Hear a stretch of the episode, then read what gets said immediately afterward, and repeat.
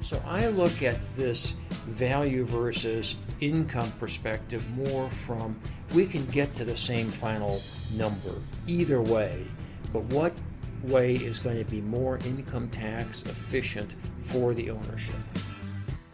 Hello, this is Elizabeth Mower, president of BEI. And I'm John Brown, the founder of BEI. Each episode, we take you into the world of exit planning, sharing the stories, struggles, and opportunities of business owners and their advisors. We'll get into this episode's conversation right after this. Do you already have an exit planning system in place? Are you looking for ways to attract new exit planning clients? The BEI marketing license is the perfect launchpad. With the marketing license, you'll receive access to tools, brandable materials, and support that enable you to attract and engage clients in exit planning. These tools are designed to place you and your firm as the trusted advisor. Get started today by visiting exitplanning.com forward slash license. That's exitplanning.com forward slash license. Attract and engage your clients in the exit planning process. John, I thought I would start today with a conversation that I had about a week ago with a business owner. I was talking with a, a, a founder of a business who has transitioned most of his ownership to the next generation of employees mm-hmm. who own the company. And they are looking at sort of maintaining, making sure that they have stability in their ownership, and then also looking to identify, develop, and bring into ownership a third generation of internal owners in the business. So that's kind of the scenario. Mm-hmm. It's not that unusual. Right, right. I've seen it many times. And one of the things that came up was that uh, they each person who is an owner of the business, and we think some of the people who are looking at becoming owners of the business, they kind of want to set. It's not really company culture. It's really more like culture among the owners for how to think about the ownership interest. These are people who are purchasing, they're not mm-hmm. being mm-hmm. given ownership in the company. And what is they want to set expectations for the current owner group and for the next generation of owners. What are the expectations that you have, should have as an owner of a, of a small business, a privately held business? This one is is particularly successful. It's a, a business I wouldn't mind owning a piece of, but I haven't been offered any. Yeah. And the two camps or the mm-hmm. two sort of perspectives that they were asking about were one, okay, should a new owner or a current owner really be focused on the inherent value of their ownership interest? What is that going to be when they sell? Mm-hmm. How can they use that to plan for their retirement? Mm-hmm. And of course, that backs up into what what choices or decisions could I make today that will improve the value of my ownership?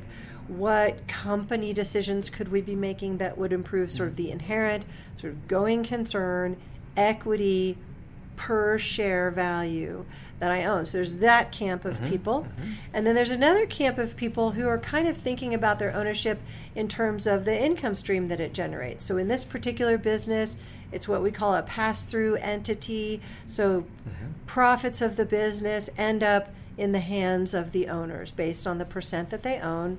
And this company has been profitable most years out of the last 10. And so owners of the business have been receiving some of those profits. And this makes some people want to increase their ownership percentage so that they can get more of that income every year and for the entire length mm-hmm. of time that they mm-hmm. own their stock.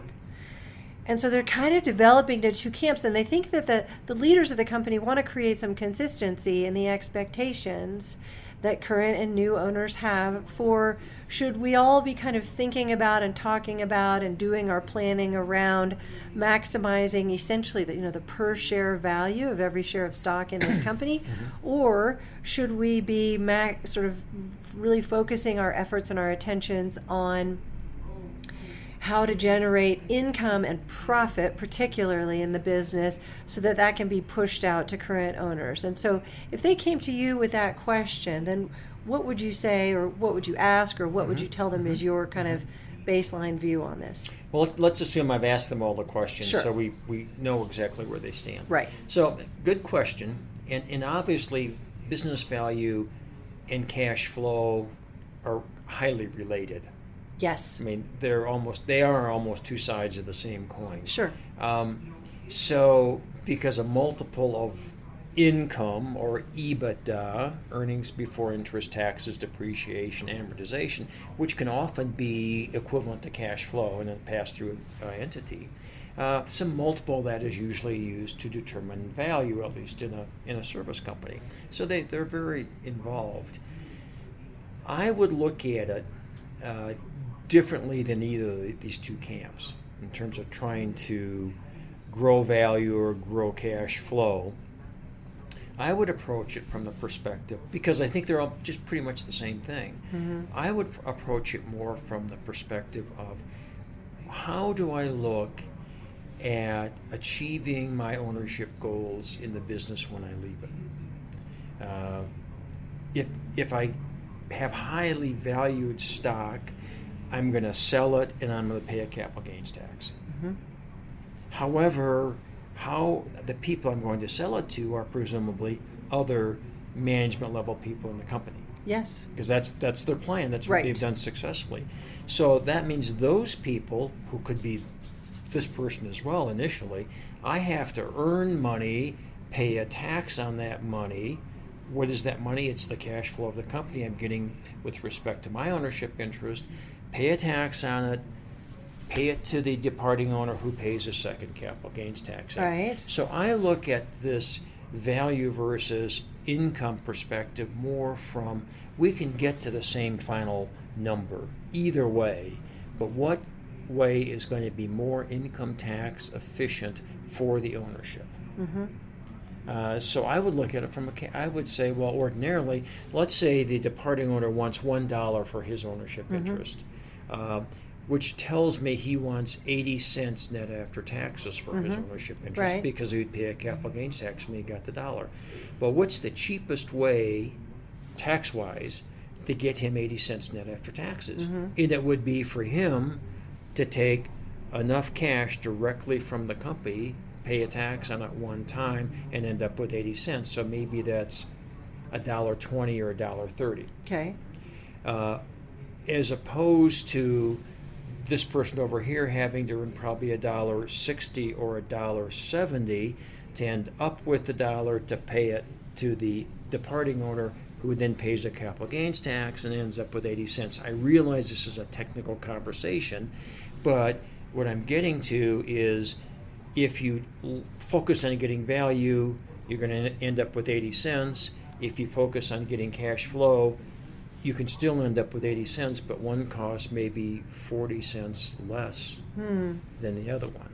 So it can be a win-win if you plan it out that way. And I often talk when I'm talking to owners or and especially advisors when we're giving talks or training sessions that uh, very often on inside transfers, which this is, I'm transferring to my kids or I'm transferring right. to key employees who don't have money so therefore, they have to look to the earnings of the company to get the money to buy the ownership interest. We want to use the lowest defensible value on the stock that's going to be sold by one owner and acquired by another owner. Now, if it's a third party sale, without a doubt, we want to sell for as much value as we can because we don't care how the outside buyer got his or her money or its money to pay us our dollar. Mm-hmm. So I look at really not from a difference of value or cash flow. I look at what's the least expensive way, tax wise, of getting the money to a departing owner. And if it's not riskier to do something more tax effectively, then that's clearly the way to go. Sure. The end for me. the end, right. Well, and I think that, that that is helpful to have that conversation with these kinds of leadership teams because they are trying to educate right. incoming owners mm-hmm. who've never been business owners before mm-hmm. about what it means to be an owner and why it's good mm-hmm. and why it's important. And I mm-hmm. think and I think they are right. They and they and they possibly are uh, at risk for coming up with a distinction without a difference mm-hmm. in this sort of, you know, should we be focused on the income that a share of stock mm-hmm. generates, mm-hmm. or should we fo- be focused on the value that the share of stock represents?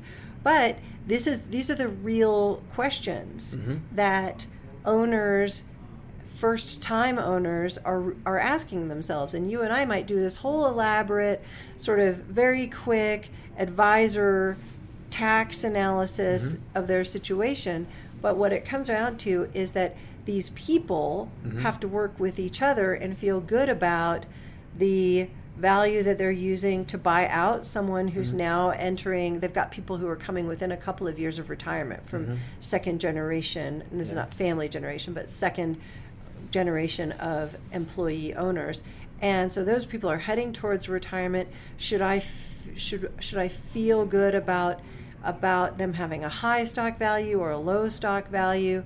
Should i be focused on this year's mm-hmm. cash flow maybe?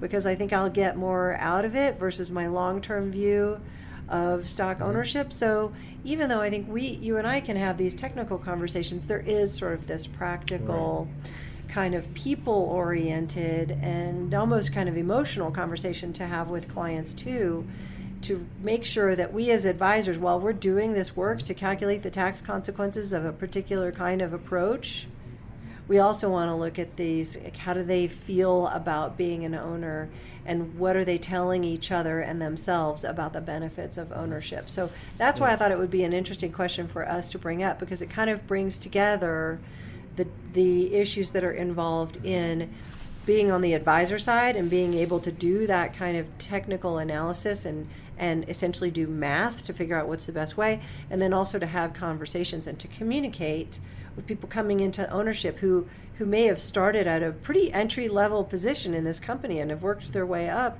so they have no professional background no expertise or knowledge there's not really a good book necessarily that they can read about you know how to be an owner in a in a small business. So I think it's our job as professionals to bring both of those together. Yeah, and I would I would add to that, uh, and back when I practiced law, we'd see this all the time the, the income versus value discussion, and what we found was really good, and because a lot of these also were would be service type business or professional service Sure. firms, engineering firms, architectural firms, so that once you have created the design for an owner exit usually first generation exit going down to the second generation which might be kids or key employees. You create this template then the second generation and the third generation know exactly what needs to happen for them to exit. Mm-hmm. We've got once you do the design one time and spend that it really serves as a roadmap for all the incoming owners. Mm-hmm. And they can see that oh yeah when we sell when we buy this person's ownership interest uh, the cash flow is going to come f- to us and to him directly from the company, but we're going to be buying in at a lower interest. And so they see how it worked from for Gen 1, it's going to work the same way for Gen 2, and it's very, very consistent. So, but that does take education, and does. and it does take time. And it takes time for the owner also we're talking about the incoming owners, how, how difficult it is for them to understand. It also is a little difficult to, to tell a, an exiting owner that it's actually more tax efficient, which means he or she could actually end up with more net after tax money if they want to, to sell at a lower value.